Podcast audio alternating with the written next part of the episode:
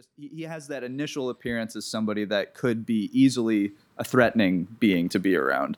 Um, but right Yes. away, they use that kind of gentle giant thing where you know they start to play this nice little game of questions. He's got this very nice and very light voice about him when he's talking to her, and really when he's talking to all of them uh, throughout the entire time. Even when they start fighting back, he's still more like, "Look, can we just get this under control? I don't want to do anything. I want to help you people," like that kind of thing.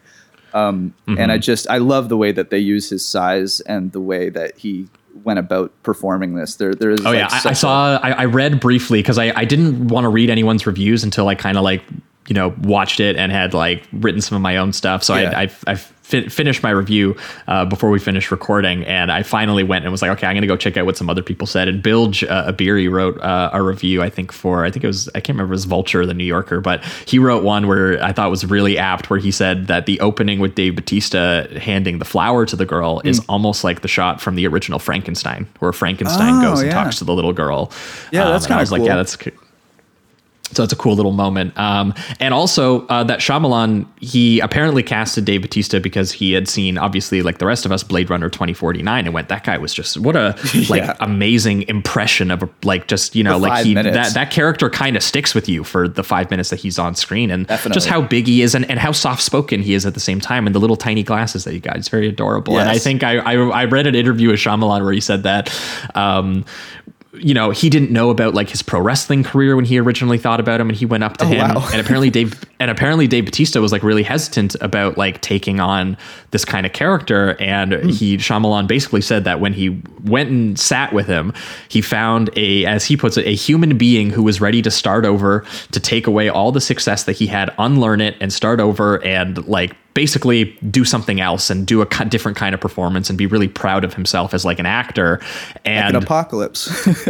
yeah, and and and and when Shyamalan, uh, I think he said he's his words were, "I'm down, brother. Let's do it right away from the beginning. Like like let's get you doing this." And Dave Batista apparently said that I don't know if I can do this, and Shyamalan said, "But I do. I know that you can do this." And I never wavered for a second, and he was fucking right, dude. Oh, like totally right. Like just Killed it. Like those that slow zoom. That he has two incredible slow zooms on him, which Yeah. are just pure acting like he like Batista is the reason that you're entranced and the, the thing the camera is gravitating towards and there's two of them one when Batista recites the news footage which is designed to Oh, be the big reveal Yeah.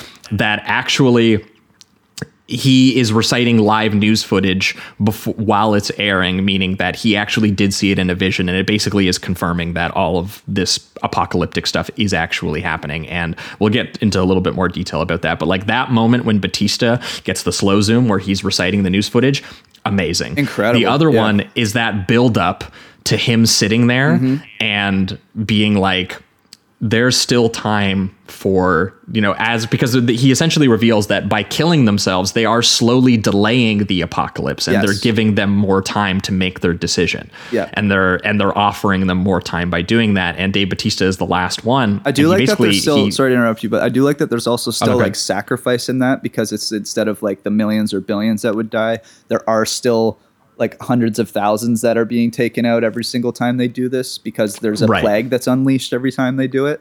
Um, so it's Yes. not necessary like it's it's a good thing in this overall, I guess, perspective of of what's going on. But th- there's never a moment where there isn't sacrifice and something to consider in that sense. So I do I do like that Oh, I- detail as well.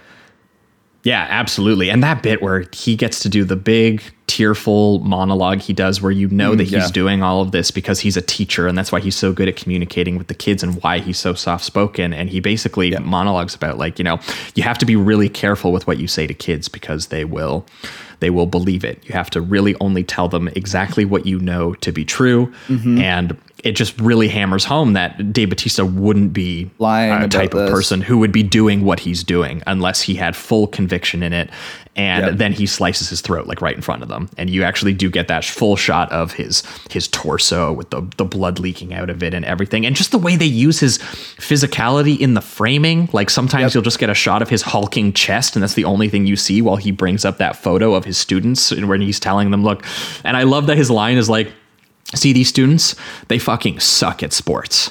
And i want them to keep continue living and sucking at sports and having the best time of their lives because i fucking love these kids. And Yeah. like that's why i'm here doing this that i want them to live a little bit longer. I want them to have some kind of future and just even the there's there's one shot where he's looking over at Andrew, and uh, I think the camera moves over from Andrew to uh, Eric, like to the other one, to Jonathan Groff's character, and it literally tracks behind his head, where his head is so big that it like takes up half the frame.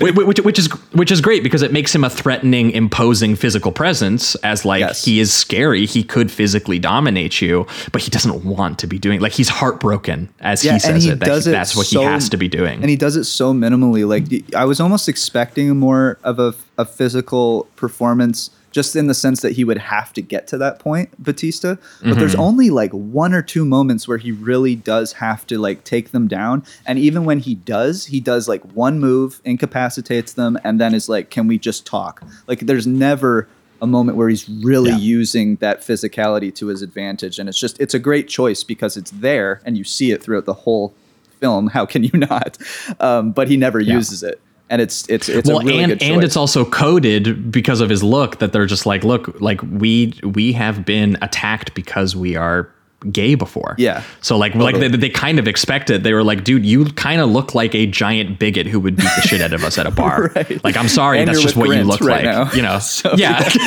yeah yeah totally totally um So, Yeah, I so like that that that threatening is just kind of always in the back of your mind and in the back of sort of like the visual grammar of the way that he's you know kind of